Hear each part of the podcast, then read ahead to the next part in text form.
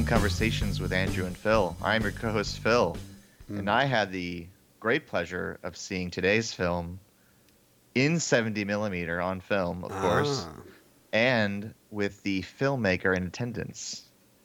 that's pretty cool. At a at a very historic and well renowned theater, no less. Yes, I, and yes, absolutely. Uh, I'm Andrew. I'm your other co-host, and I too saw this in 70 millimeter on film. And I would recommend to all of our listeners to see it that way if you can at all, because this is an extremely sumptuous film. And I think that the particular quality of, especially the color in this film, uh, probably translates much better to film than it does to digital. I would imagine it was just rich in a way that I haven't seen in the theater for quite a while. I think it's almost always, without exception, better to see it on 70 millimeter if you have the option. Yeah, Um, yeah. the the film that we're gushing over already today is Phantom Thread, Mm. uh, r- written and directed by Paul Thomas Anderson. Uh, we're gonna, ta- I think we're gonna have a fun conversation about this. I think so. Uh, but before we do that, I want to tell you guys out there where you can find us on the web.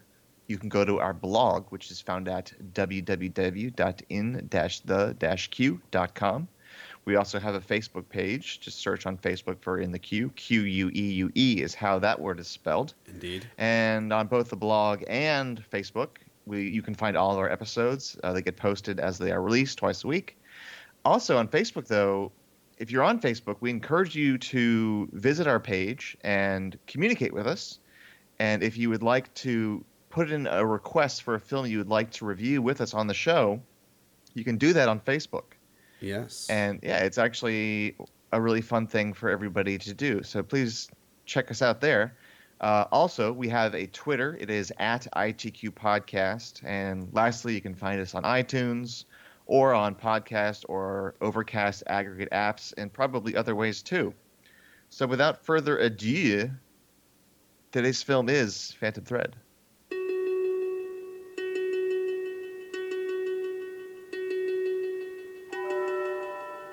You can sew almost anything into the canvas of a coat. When I was a boy, I started to hide things in the linings of the garments. Things that only I knew were there. Secrets. Good morning. Will you have dinner with me? Yes. I feel as if I've been looking for you for a very long time. You look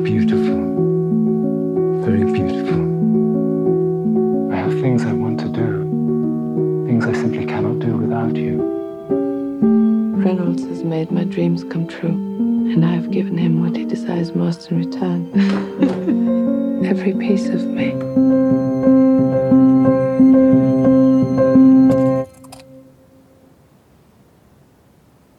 Why are you not married?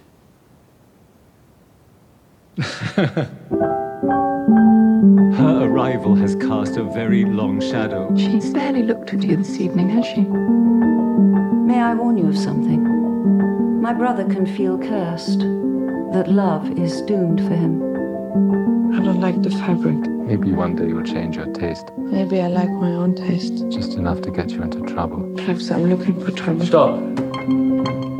There is an air of quiet death in this house. You're not cursed, you're loved by me. Stop playing this game. What game? What precisely is the nature of my game? All your rules and your clothes and all this money and everything is a game. This was an ambush. Stop. Are you sent here to ruin my evening and possibly my entire life? Stop it! Whatever you do, do it carefully.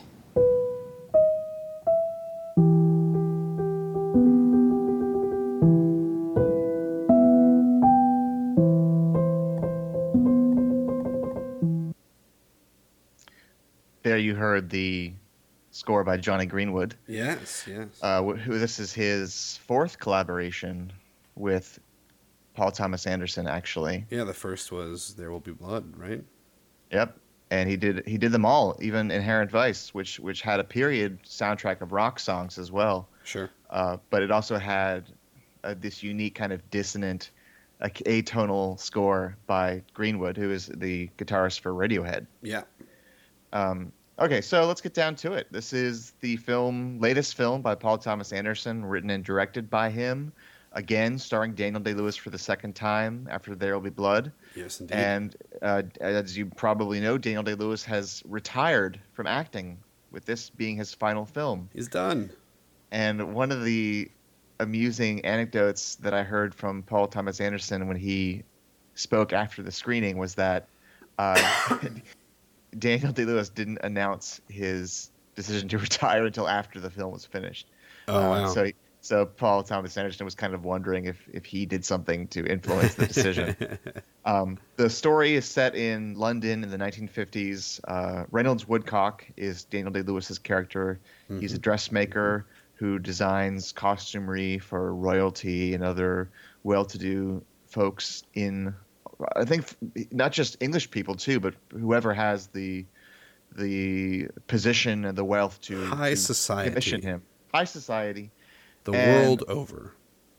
Yeah, and uh, one day early in the film, when Reynolds goes on holiday, he encounters Alma, who's a waitress at a kind of village resort at a very fancy kind of eatery little cafe. Cafe of sorts. Um, and he seems to be kind of drawn to her right away by her graceful clumsiness in the way, the way she kind of Mm. stumbles Mm. uh, about, and and and this strikes him as kind of charming, and and he's charmed by her. Uh, they begin a relationship, and that's kind of what the film is really about: is their relationship. Yes, indeed. Um, you could call it a love story, a romance. It's, of course, you know, no love story is ever really what it seems. At least the best love stories aren't. And in this case, you have a tumultuous relationship between these two characters. To say the least. yeah, and um, Andrew Actually, between all of the characters and Reynolds, yes, I would that's say, true. His I would say he is surrounded by tumultuous relationships. hmm His sister, played by Lesley Manville, is kind of the, the domineering presence in his life who kind of overly controls Reynolds' affairs. Keeps him on the straight and narrow. hmm Make sure that he Um, gets done what needs to get done. And then uh, Vicky Krieps, who plays Alma, the waitress, she's the one who sort of feels like the odd person out in this case, as she's a little Mm. bit earthier and more uh, warm and friendly than the Woodcock, the House of Woodcock, as it were. Yes. So, okay, number one, the movie has what appears to be just flawless period detail. Yeah. Uh, it seems to be fully, fully realized. And one of the things that Anderson said after the film was that uh, he takes issue with certain period pieces where women's hairstyles, particularly their color, Mm. are uh, either too subtle or complex than what was available at the time. Sure. Like he actually did the research and he, he pointed out that that back then in the 1950s you had basically three different colors of hair dye that you could get and Hmm. it was like uh, black black blonde and blue or something like that um, and so he's he has very clearly kind of created the the look and the feel um, but the the actual content of this film is really very different from anything he's ever attempted. I feel, I would agree with that. um, and so you've got a film that is mature in a lot of ways, and Sure. much about uh, the filmmaking style is very kind of mature, and the, the the themes are subtle and abstract, phantom, if you will. Uh, I I like this film quite a bit. Andrew, how did you feel about Phantom Thread? I liked it as well, and I wasn't sure from the trailer whether Mhm. I would or not. Um, if you're a listener of the podcast, you know that I was not a fan of Inherent Vice, which was Paul Thomas and Paul Thomas Anderson's last outing, Right. and um, so I was a little worried. Uh, I was a little worried that uh, that he had gone in some direction that I could not follow. but uh, but I actually found this film to be Very, very fascinating, and in keeping with the sort of uh, obsessions of PTA, um, Uh-huh. the kind of uh, extreme personalities that he is fascinated by, the kind of uh, obsessive people that he is fascinated by. See, There Will Be Blood, or Punch Drunk Love, or uh, pretty much almost all of his, all of his films. Um, uh, I, I think that the you could not be more right in saying that the the period feel is absolutely complete and enveloping. I feel like nothing seems like it's out of place. Everything seems like it is meant to be um, as it is. It doesn't. Uh, there's nothing anachronistic uh, in this film that takes you out of the period. Uh, Right. The attention to detail is extraordinary, and honestly, watching this film, the cinematography blew my mind. Like it was, it. it you talk about it, it, uh, it looking like a film from the the 50s, like a, a period piece. You know, all of the period detail is there, but it looks like a film from the 50s as well. I mean, it looks like the sumptuousness of the color and the kind of I don't know if I haven't read about how what kind of film stock he used or what uh, what they did to achieve the effect that they did, but it felt like it, we we were looking at uh, like um, something with a different emulsion, something that captured uh, color differently than what we see usually nowadays. Sure. Um, when you go back and you watch those movies from the 50s and the 60s, they have such vibrant, interesting, even strange color to our eyes today. You know, you watch those old Technicolor movies and you're just like, wow, this just looks so vibrant and different. And I felt like this film had a similar feel. And for one that deals Sure. so much in sartorial, you know, uh, Elegance. elegance, uh, I, I felt like it was especially important that that show because it felt very uh, sumptuous. Yeah, and I was a little kind of uncertain at first whether or not this film really needed to be on 70 millimeter, um, because I, I felt like uh, I felt Hateful Eight. to, to digress, I thought the Hateful Eight didn't need to be on 70 millimeter. Yeah, Um, and I kind of associate that this epic format with, uh, I guess, traditional action-packed epics or epics that depict a lot of landscape and not Yeah. just portraiture. Yeah. Uh, but um, hey, if he wants to shoot in 70, please do it because he does it so well, and it, it just looked great. And uh, you could kind of get a feeling for all the detail a little bit stronger. You mentioned at the beginning how you felt that 70 millimeter was was such a primo format, and it is.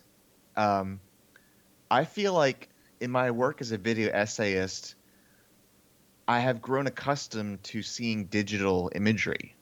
yeah. And so when I was looking at this film in the theater, it did it did kind of take some adjusting to get in kind of get into the feel of, of film again, projected 70 yeah, or, or just projected film at all. Um, but there is something kind of there's an extraordinary kind of almost like accidental amalgam that happens specifically with 70 millimeter films once they're digitized because hmm uh, like just to kind of geek out for a second here, you know, there's there's movie formats, there's MOVs, MP4s, AVIs, like all these different containers and, and formats for your film. But the one that seems to look absolutely the best are MKVs, which are Matroska files. yeah, yeah. And and and Inherent Vice and The Master, for example, both shot on 70. They looked oh so good when digitized to the point where I feel like if there's some kind of a happy medium to be reached these days between film and digital, if there's some kind of reconciliation you can do, I think the best looking thing I've ever seen is to see something that was shot on 70 and then digitized to In MKV. MKV format. Yeah, yeah, man. But but yeah, but uh, uh, I guess you know, uh, tech specs aside, this movie has extraordinary acting. Oh, Daniel yeah. Day Lewis turns in a great performance, and it's unlike anything I've seen from him. He's not repeating himself. I no, feel. not at all. Not at all. I feel like Lesley uh, Manville also steals the show in this movie. Oh Absolutely, God. and and Vicky Vicky Krieps has is the well cast. oh yeah, I think she very, brings just the right well. amount of warmth, and it's it's a dynamite cast. Um, Yeah, it really is. I don't want to give away too much of the Of course. twists and turns. Yeah, because it is Um, the surprise of this film is is rather substantial, and I would hate to spoil it for anybody because it's it's so unexpected. Uh, uh, for me, it was. Yeah, there's really only one trailer that I know of that's been circulating for this film, and believe me, like it doesn't reveal anything. Nothing. So don't be don't be afraid to watch that over and over again, like I did, and I'm sure my co-host did as well. Yeah. Yeah. But um, let's talk about the the music a little bit. Uh, Jonny Greenwood, I was kind of, uh, I was take, kind of taken aback at just how, kind of, often the the score was was rather classical. Very Uh, much so. Yeah. his Greenwood's work is known to be, as I said, d- uh, atonal or dissonant. And other than the the theme that plays in the trailer for this movie, which I loved, a lot of the music was was very much kind of, uh, I would say either free from irony or 100% ironic to the core. I would say that it's at this point in their collaboration. I would say that it's free from irony. I don't think that Jonny Greenwood is playing around with the scores that he's doing, especially for Paul Thomas Anderson. I think that, um, you know, I mean, I, I I'm one of those people who loved Radiohead in their early days and then really turned off once they started getting into like sonic landscape territory where they were just Tell like- me, when was it? What what was the album that turned you off? Oh, I I mean, pretty much everything after OK Computer, I was not sold on. Yeah, Kid yeah, A. well, Kid A, Kid A, that was a major major turning point. Yeah, and and that's when I was like, oh, this is what we're doing now. Okay, great. Uh, I'll catch you guys when you get back to making rock and roll. Oh, You haven't cut them yet, again, have you? no, I have not. I, I mean, I've listened to everything that they've done, but I just like, I, you know, it's like one pass through the album, and then I'm like, okay, that was interesting, and I never go back to it. Yeah. Um, But what he's been doing with uh, Paul Thomas Anderson has been endlessly fascinating to me, and uh, and and for for this uh, film, as I was watching, it, I was thinking, oh, that's nice. Jonny Greenwood's grown up. Uh, uh, and I don't mean that in a in a pejorative sense. I mean uh, clearly, John Jonny Greenwood is an exceedingly talented musician and always has been. But uh, it, it it felt more like a uh, like a very serious film score. Um, Mat- mature is the word that keeps rattling around in my head. sure, yeah, mature is a good a good phrase to use for that, a good word to use for that. Um, it it didn't sound like Jonny Greenwood in a way, um, and yet it was very Jonny Greenwood. Um, and and that I think is the. I think that's a, an accomplished musician doing great work if it sounds like it could be. Uh, you know, it sounds appropriate to the film. It sounds appropriate to the setting, um, and yet it still sounds. It still has a little bit of that um, Jonny Greenwood flair to it. It's still got a little bit of that that almost dissonant, uncomfortable flavor, and and that matches well with the progression of the story as we go through this film. I actually could have done with more uncomfortable vibes from Mm. Jonny Greenwood. I think I think that the the beginning of the film, the first act, I would say, pretty Yeah.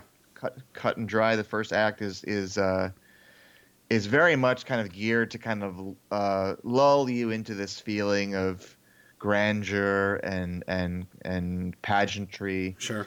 you know, because we're being introduced to the House of Woodcock, and Jonny Greenwood's score, "The House of Woodcock," which you can listen to on YouTube, is also playing.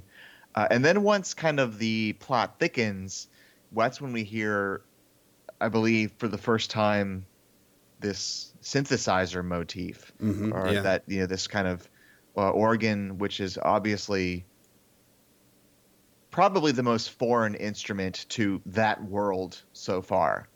Um, you know, there's the, the the feeling of the House of Woodcock is is orchestral and and when that kind of unnerving like electric keyboard note Yeah. starts playing, dun dun dun dun dun dun, um, that's kind of when I'm like, okay, now I know where I am. Like I, I this is this is territory that I kind of expected we would get to when I Sure, knew that sure. this was Anderson's new film.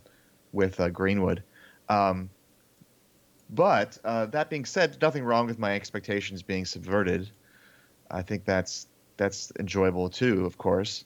Um, one of the other interesting things that Paul Thomas Anderson said is that he wanted to create the feeling of uh, a gothic romance, and uh, he he said that he was inspired by Hitchcock, Yeah, very much so, yeah, and um, he was inspired by his classic movie called Gaslight with Ingrid Bergman, of course, yeah. um, and That's where we get the this- term gaslighting.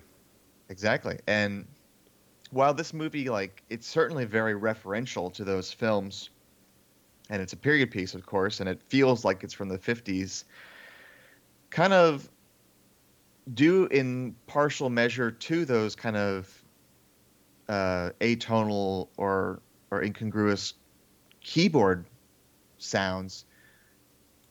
And also the, the look of the film, I think it's extremely contemporary as well. Uh, Yeah, it's it's I th- I think it plays uh, great. If you were to put it side by side with anything else on the internet, even there's something about it that there's.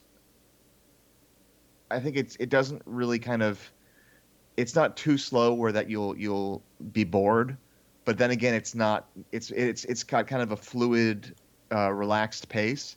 Yeah, but there's something about it that it's it still seems very much from the 2000 teens and i i think that that's pretty cool. Yeah, yeah. It's um, in the same way that the film itself, as a whole, not just the score, feels simultaneously like a, a I don't know, a Douglas Sirk film or something from the the fifties. old and new Yeah, but also like a a, a Paul Thomas Anderson film. Um, You know, I mean, there are things that happen in this film that seem terribly out of place in in one of those films were we to watch. You know, uh, uh, those films, and uh, but yet very much at home in a Paul Thomas Anderson movie. sure and Um, i know i noticed things he was doing too like he there's a really good video essay out there that uh jacob t swinney made about the extreme close-ups in paul thomas anderson films Yeah, yeah, where he just collected them all from his films. And there's plenty of those in Phantom Thread too that are Yeah. very kind of trademark uh, work from him. Yeah, definitely, definitely. Um, and so, it, it, as a whole, the film was a joy to experience because it was, it was at once the Paul Thomas Anderson that we know and love, and simultaneously felt very, very new and different for him. It felt like he was treading a new territory, and uh, it's just a fascinating film. I I've I've heard tales of people standing up and walking out of this film out of boredom or Mm. distaste or whatever the case may be. But I I honestly can't understand that. I was riveted the entire time. Yeah, there's something there's something about the trailer too that it, it makes it very watchable because like as you as you said Andrew like I too had some misgivings about it originally Sure. like after I saw the trailer for the first time I was like you know this this is the new PTA movie you know I'm supposed to get behind this character I'm supposed to be excited yeah. by this guy who makes dresses um, and sure it's not kind of the the adrenaline ride that There'll Be Blood is but it still is extremely fascinating Yeah. and I'm really curious to see how it's going to fare at the Oscars because I think that's going to do better at the Oscars than it did at the Golden Globes. It'll be But, interesting to um, see uh, because I feel like uh, I feel like the Oscars as a whole are, are kind of a crapshoot this year. I feel like it there's uh, I feel like everything's uh, up in the air. Uh, I don't feel like the Golden Globes were necessarily representative of what the Oscars are going to sort of go after this year. Um, but I guess question- we, we won't know until the 24th or whatever. Yeah, and I I wonder like when do they actually cast their nominations? They're casting them now. I think they the ballots opened on like the 7th or something. Okay. Monday of this week, and then Yeah. they close in like another week, and then they announce them on the twenty fourth. It's almost like are they going to vote for the films they like the best, or are they going to do the honorable thing? Well, who knows? Who knows? all, all I'm hoping is that uh, Greta Gerwig gets a director nod, which the, Yeah. obviously the Golden Globes failed to do. But they Right. were they were also trying to symbolically nominate Ridley Scott for what he did with all the money in the world, which is understandable. I, I get the the gesture, but it'd prob- probably be more meaningful to nominate Greta Gerwig. Sure, yeah, somebody who really deserves it for the work that they did. Yeah, yeah. Um, Although I haven't seen well- all the money in the world yet, so who knows? Maybe it's uh, maybe it I don't know. Sometimes you can just tell, and then if you read a few reviews.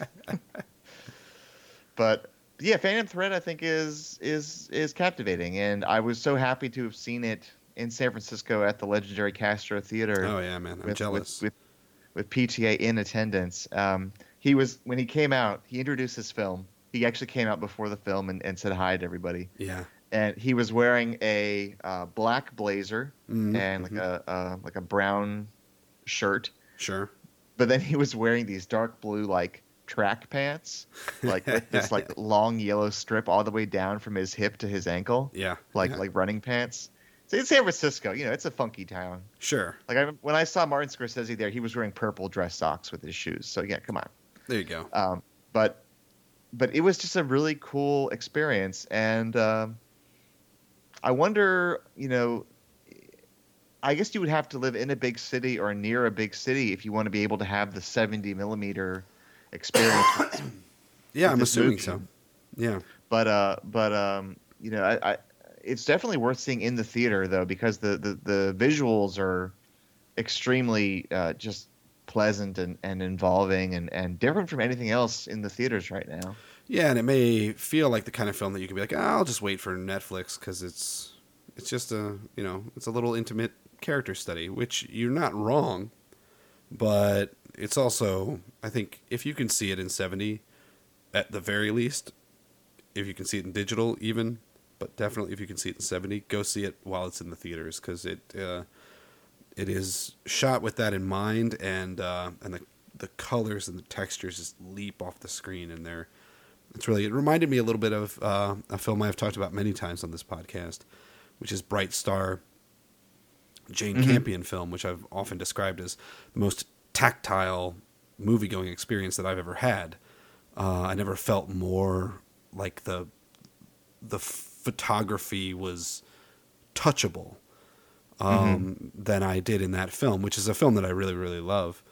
Yeah. Um, but this film comes as close as anything I've seen to to that sensation that I had, you know, in a theater in 2009 or whenever that was that it came out. Well, I remember back, you know, seeing movies and film all the time and, and seeing uh, 70 millimeter films at film school. And, Yeah, You know, I mean, we saw Aliens, uh, In the Line of Fire, The Dark Crystal. yeah, These were all on 70, and it's it makes a difference, people. yeah. I'll It's never different. forget. I'll never forget watching Aliens in 70 millimeter. It was one of the most visceral experiences I ever had in the movie theater. It was almost as visceral as when I actually fought aliens later in real life. Whoa! What? I know, yeah, serious. Crazy. You'll have The to tell to- me this story sometime. The fact that you had to qualify that statement by saying in a theater at the end, like I was thinking, like I was thinking, like, is Andrew going to say this is one of the most visceral experiences he's ever had well, maybe in a theater? Maybe Could be. It's an intense movie. it is. Well, I think uh, that's kind of how we feel about Phantom Thread. Yeah.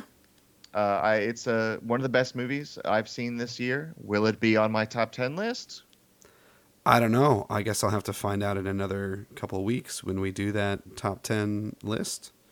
That's right. It's it's coming up though, folks, because we're we're catching up on all the films that have been released within the past few weeks uh, here in the United States. So uh, once we see all of the ones from last year, we're gonna do an episode uh, where we talk about our top ten of 2017. Yeah, look for it at the end of January.